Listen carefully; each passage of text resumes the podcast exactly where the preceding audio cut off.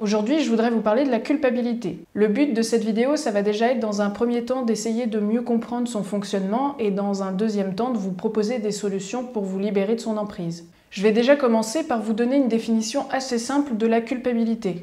On pourrait dire que la culpabilité, c'est une émotion qui se manifeste lorsqu'on a fait quelque chose qu'on aurait préféré ne pas faire et qu'on n'a pas envie de reproduire, et ou lorsqu'on pense qu'on a commis une faute. Le Larousse précise d'ailleurs dans sa définition que cette faute peut être réelle ou imaginaire. Une faute réelle, ce serait de commettre un acte qui irait à l'encontre des lois, tandis qu'une faute imaginaire, ce serait quelque chose qu'on juge nous-mêmes comme n'étant pas bien. Comme par exemple, euh, c'est pas bien de grignoter entre les repas, ou je devrais pas trouver une autre personne attirante alors que je suis en couple, ou alors euh, je devrais pas sortir voir mes amis alors que j'ai un enfant maintenant. ce genre de choses quoi. Le but de la culpabilité, c'est de nous montrer qu'on a fait, pensé ou dit quelque chose qui n'est pas en accord avec qui on est, avec nos valeurs, notre intégrité, avec notre conscience tout simplement. Elle est là pour nous montrer qu'on a fait ou qu'on est en train de faire quelque chose qui peut nous blesser nous-mêmes ou les autres. Mais surtout, ce qu'elle permet de faire, c'est de nous montrer ce qu'on veut vraiment. Évidemment, elle n'est pas du tout agréable à vivre puisqu'elle nous fait repasser en boucle une situation, elle nous fait ruminer beaucoup, elle nous rend quelque part prisonnière de notre passé, puis on se sent tendu, on est un peu agité, enfin on se sent vraiment mal. Alors naturellement, on a appris à l'apercevoir comme étant négative, mais avec tout ce que je viens de dire, on peut aussi comprendre qu'elle a une utilité, qu'elle a un rôle à jouer. D'une certaine manière, la culpabilité nous aide à savoir ce qu'on veut vraiment. Et on pourrait même dire que ressentir de la culpabilité, c'est un signe de bonne santé psychologique, puisqu'on la ressent parce qu'on est capable de ressentir de l'empathie. Donc ça veut dire qu'on n'est pas psychopathe. Parce que ce qui caractérise un psychopathe, c'est qu'il n'a pas vraiment de remords ou de culpabilité, et donc d'empathie. Et on va voir maintenant que la culpabilité a bien sûr une facette négative. La culpabilité devient problématique lorsqu'on s'en sert pour se punir, pour se faire des reproches et s'auto-flageller. Quasiment toutes les personnes que je reçois en consultation, et ce, peu importe le problème, ressentent de la culpabilité. c'est vraiment quelque chose que j'ai pu observer au fil des années, donc c'est pour ça que j'en fais une vidéo, parce que c'est quelque chose qui touche beaucoup de monde. Ce que je constate même, c'est qu'un problème devient un problème lorsqu'on commence à culpabiliser. Alors je vais prendre un exemple pour essayer d'illustrer. Prenons l'exemple d'une personne qui aurait tendance à grignoter. Si elle culpabilise lorsqu'elle le fait, c'est-à-dire qu'elle se dit qu'elle ne devrait pas le faire ou que c'est pas bien de le faire, alors il y a de fortes chances que ce comportement-là il devienne très vite compulsif et qu'elle en perde même le contrôle. Et puis peut-être même qu'elle va commencer à prendre du poids derrière. A l'inverse, si elle culpabilise pas de grignoter, si elle se pose donc euh, aucune question, hein, si elle se dit pas qu'elle devrait pas justement le, faire, bah, on s'aperçoit que pour elle, c'est pas du tout un problème et du coup, bah, elle prend pas un gramme. Mais vous inquiétez pas, j'ai prévu de faire une vidéo spécifiquement sur les grignotages pour rentrer un peu plus dans le détail. Alors maintenant, ce qu'on va voir, c'est comment naît la culpabilité. Et sans grande surprise, et comme beaucoup de choses, bah, ça remonte à l'enfance. Un bébé, quand il arrive au monde, il ressent aucune culpabilité. Par exemple, il va pas culpabiliser parce qu'il réveille ses parents en pleine nuit juste parce qu'il a faim. Il va pas culpabiliser parce qu'il se fait pipi dessus. Et il va pas culpabiliser parce qu'il joue avec ses organes génitaux. Et vous allez me dire, bah oui, c'est normal, c'est un bébé, il n'a pas conscience de tout ça. Et effectivement, sauf que ce qui se passe, c'est que plus il grandit et plus on commence à réagir autrement envers lui.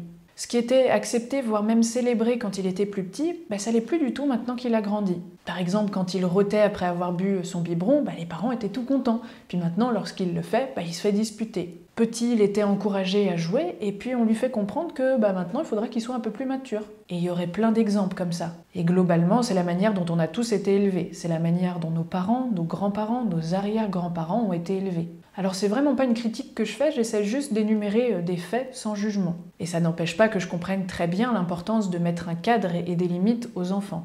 Mais je comprends aussi très bien ce qui peut se passer dans la tête d'un enfant. Imaginez que du jour au lendemain, on vous dise que ce que vous faisiez jusqu'à présent et qui était bien, bah maintenant, ça l'est plus du tout. Sans forcément vous expliquer pourquoi, à part que c'est comme ça maintenant. Ça perturberait n'importe qui. Et quel que soit l'environnement dans lequel on a grandi, même si on a des super parents, on a déjà tous entendu ce genre de phrase. C'est pas bien de faire ça. C'est vraiment pas gentil de dire ça. Ça sert à rien de pleurer. Arrête de te plaindre, il y a des enfants qui n'ont pas autant de chance que toi. Tu te rends compte tout ce que j'ai fait pour toi? T'as pas honte? T'es vraiment pas sage. C'est pas possible, regarde ce que t'as fait. C'est de ta faute si je réagis comme ça. Et ainsi de suite. Alors à votre avis, à force d'entendre ce genre de phrases, qu'est-ce qu'un enfant va commencer à tirer comme conclusion? Eh bien assez logiquement, il commence à se dire qu'il y a quelque chose qui doit clocher chez lui, qu'il doit vraiment être une mauvaise personne, parce que sinon ben, on le traiterait pas de cette manière et on réagirait pas de cette manière envers lui. Mais pire encore, il commence à se dire qu'il mérite vraiment d'être puni, sinon il n'y aurait pas eu ces réactions. et il développe ce genre de croyance comme quoi il mérite de souffrir. Et c'est pourquoi très très souvent la culpabilité s'accompagne également d'un sentiment de honte. Assez simplement, on pourrait dire que la culpabilité c'est par rapport à quelque chose de mauvais qu'on aurait fait, tandis que la honte c'est penser qu'on est nous-mêmes mauvais. En fait, quand on commence à ressentir de la culpabilité par rapport à quelque chose qu'on aurait fait, on en tire la conclusion beaucoup trop hâtive qu'on doit être une mauvaise personne, à tel point que certains arrivent même à se persuader que c'est vraiment le cas. Par exemple, ils vont se dire c'est pas bien de se mettre en colère, je me suis mis en colère, donc ça veut dire que je suis une mauvaise personne.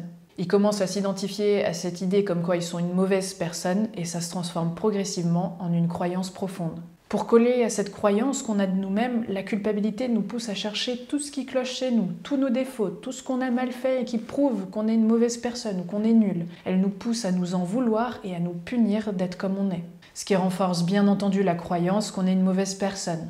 Et puis la honte commence à s'ajouter à tout ça et ça crée un véritable cercle vicieux.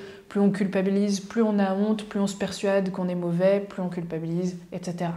Mais la honte et la culpabilité, c'est des émotions qui nous ont été imposées de l'extérieur et qui peuvent ensuite être intériorisées. Mais à la base, elles nous ont été imposées par l'extérieur. Parce que comme je le disais un peu plus tôt, un enfant, il ne se dit pas que ce qu'il fait, c'est honteux ou qu'il devrait culpabiliser de le faire. C'est quelqu'un de l'extérieur qui lui a dit et qui lui a appris. Et l'autre conclusion qu'on en tire par rapport à tout ça, c'est que si on fait une bêtise, on risque d'être rejeté et donc de ne plus être aimé. En tout cas, c'est une peur qu'un enfant peut avoir. Là aussi, c'est encore une conclusion bien trop hâtive qu'on en tire. Mais du coup, l'enfant a tellement peur de ne plus être aimé ou d'être accepté par ses parents, par la société, qu'il va essayer de tout faire pour être quelqu'un de bien. Ce qui fait qu'il va culpabiliser encore plus au moindre écart qu'il pourrait faire, aussi minime que ce soit. Et ce que je constate dans mon cabinet, c'est qu'on a quasiment tous cette peur de ne plus être aimé et qui est vraiment très ancrée en nous. Alors naturellement, on développe aussi la peur d'échouer. Et on a un mal fou à accepter les émotions dites négatives et on en souffre énormément. Et on essaye de faire en sorte que tout soit le plus parfait possible, tellement on a peur de mal faire et de ne plus être aimé. Et tout ça à cause de la culpabilité. Donc d'une certaine manière, on pourrait dire que l'intention positive de la culpabilité, c'est de nous aider à recevoir de l'amour. Alors maintenant, je vais essayer de vous donner un plan d'action assez simple pour vous aider à vous libérer de la culpabilité. Dans un premier temps, c'est déjà de reconnaître que même si la culpabilité a une certaine utilité, elle vous fait surtout plus de mal que de bien. Et que c'est les pensées du genre je suis nulle, je mérite de souffrir, je mérite pas d'être heureuse ou d'être aimée, ou c'est bien fait pour moi, qui sont à l'origine de votre mal-être, bien plus que votre problème en lui-même d'ailleurs. Autrement dit, c'est pas vraiment le fait de grignoter qui est problématique, mais c'est les pensées que vous avez par rapport à ça qui le sont. C'est pas le fait de stresser qui est problématique, mais c'est les pensées que vous avez par rapport à ça qui le sont. Deuxièmement, une fois que vous avez pris conscience de l'ampleur des dégâts que ce genre de pensée peut avoir sur vous, il est temps maintenant de décider de ne plus les entretenir. Et ça demande de travailler sur les croyances que vous avez de vous-même, comme quoi euh, vous méritez de souffrir ou vous méritez pas d'être aimé, etc. Je pense que je ferai bientôt une vidéo sur comment transformer une croyance limitante, donc euh, pensez bien à vous abonner pour ne pas la louper. Troisièmement, ce qui va être intéressant maintenant de comprendre, c'est pourquoi vous avez agi comme vous avez agi. Pourquoi vous avez fait ou dit telle chose alors que vous auriez préféré réagir autrement à la place. Là, l'idée, ça va être de chercher l'intention positive qu'il y a derrière votre comportement. Et pour vous aider, je vous invite à regarder ma précédente vidéo sur l'intention positive en espérant que ça puisse vous donner déjà quelques pistes. Quatrièmement, bah, il s'agit maintenant de tirer une leçon de ce qui s'est passé, de ce qui vous fait culpabiliser et de vous promettre de ne plus recommencer. Si on part du principe que la culpabilité cherche à vous montrer ce que vous voulez vraiment, ben je vous invite justement à essayer de comprendre ce qu'elle cherche à vous dire et de définir avec le plus de détails possible comment vous auriez aimé réagir à la place. Et ensuite, commencez à agir dans la réalité comme la personne que vous aimeriez être. Décidez de devenir cette nouvelle personne. Et enfin, cinquièmement, la dernière étape qui est loin d'être la plus simple, c'est de se pardonner. Le pardon, c'est l'opposé de la culpabilité et c'est pour ça que c'est son antidote. Alors bien souvent, ce qui se passe avec la culpabilité, c'est qu'elle nous fait repenser au passé, et c'est là qu'on se dit ⁇ Ah mais j'aurais pas dû faire ça, si seulement j'avais réagi autrement, etc. ⁇ Et c'est sûr que c'est simple d'avoir ce genre de pensée quand on n'est plus dans la situation. Mais il y a quelque chose d'important à retenir, c'est que sur le moment, on essaye tous de faire du mieux qu'on peut. Alors oui, ça ne veut pas forcément dire que c'était la bonne décision, mais sur le moment, on n'avait peut-être pas encore les connaissances ou les ressources pour agir autrement. Si je repense à comment j'étais, ne serait-ce qu'il y a deux ou trois ans, évidemment, là je vais me dire, oh bah oui, mais là j'aurais pu faire autrement, j'aurais dû faire ça, j'étais vraiment stupide à cette époque. Mais entre-temps, euh, il s'est passé quand même pas mal de choses, j'ai eu le temps d'évoluer depuis, enfin j'espère. Donc on ne peut pas vraiment juger une version de nous du passé par rapport à qui on est aujourd'hui. Enfin ce serait pas juste en fait, parce que ça prendrait pas du tout en compte toute l'évolution qu'il y a eu depuis. Pour expliquer ça autrement, toutes les décisions qu'on va prendre aujourd'hui, c'est parce que d'une certaine manière, on pense que c'est la meilleure solution. Et peut-être que dans deux ou trois ans, on va se dire bah, c'était vraiment stupide d'avoir fait ça. Par exemple, rien que là, cette vidéo que je suis en train de tourner, bah, elle s'est construite par rapport à toutes les connaissances que j'ai jusqu'à aujourd'hui.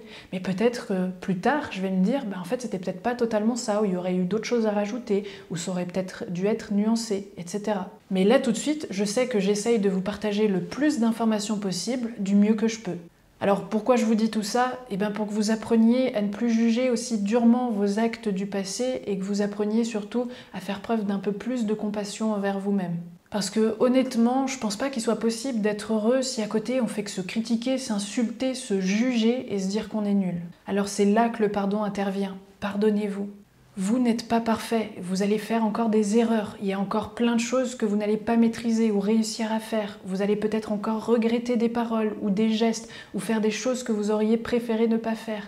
Et c'est ok, c'est normal de ne pas être parfait. Mais ça ne veut pas dire que vous êtes une mauvaise personne. Alors pour vous aider à vous pardonner, vous pourriez par exemple imaginer qu'il y a une personne en face de vous qui aurait le même problème que vous et qui en souffre beaucoup, et imaginez ce que vous pourriez faire ou dire pour la rassurer, pour faire en sorte qu'elle se sente mieux. Et ensuite, il suffit de vous dire à vous-même ce que vous lui auriez dit. Ou si vous préférez, vous pouvez tout aussi bien faire ça par écrit, ça n'a pas d'importance et essayez le plus possible d'être moins exigeant et plus compatissant et bienveillant envers vous-même. Voilà, je vais m'arrêter là pour cette vidéo. J'espère en tout cas qu'elle vous aura plu. Si c'est le cas, n'hésitez pas à la liker, à la commenter, à la partager autour de vous et à vous abonner à la chaîne si c'est pas déjà fait pour ne pas louper les prochaines vidéos. Et je vous dis à très vite.